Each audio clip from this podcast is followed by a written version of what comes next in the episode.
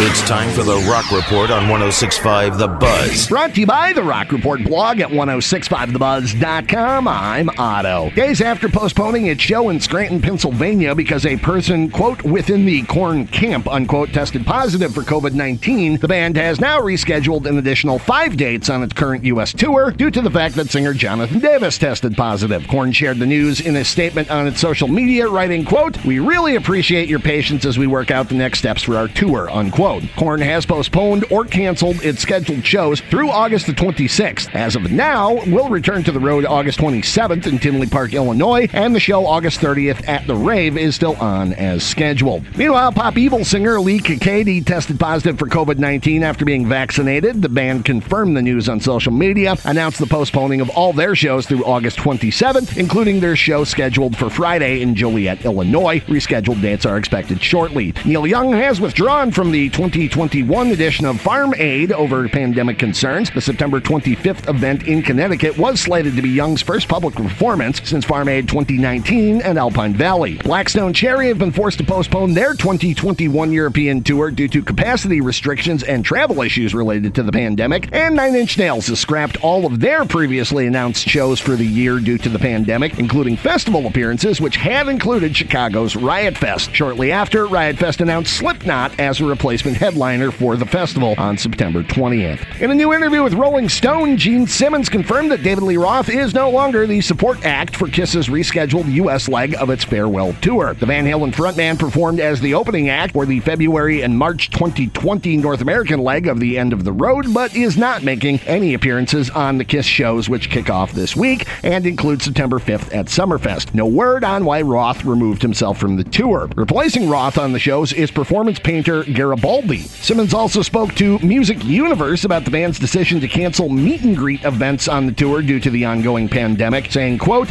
That's for the fans as well as us. If one fan infects any one of us, the entire tour is canceled and the insurance company goes insane and everybody sues each other, unquote. Simmons also told Ultimate Classic Rock that he would favor vaccine requirements for participating in crowded events in addition to mandates for certain professions, adding, quote, I hope everybody is going to be wearing their masks, but we can only control what we can control, and different states and different countries have different rules, unquote. No specific entry protocols have yet been announced for Kiss's Milwaukee show, with the American Family Insurance Amphitheater website saying ticket holders are advised to check the venue's websites and socials for updated information regarding entrance protocols ahead of the show, unquote. And that is the Rock Report. For these stories and more, including audio, video, and links, go to the Rock Report blog, 1065thebuzz.com.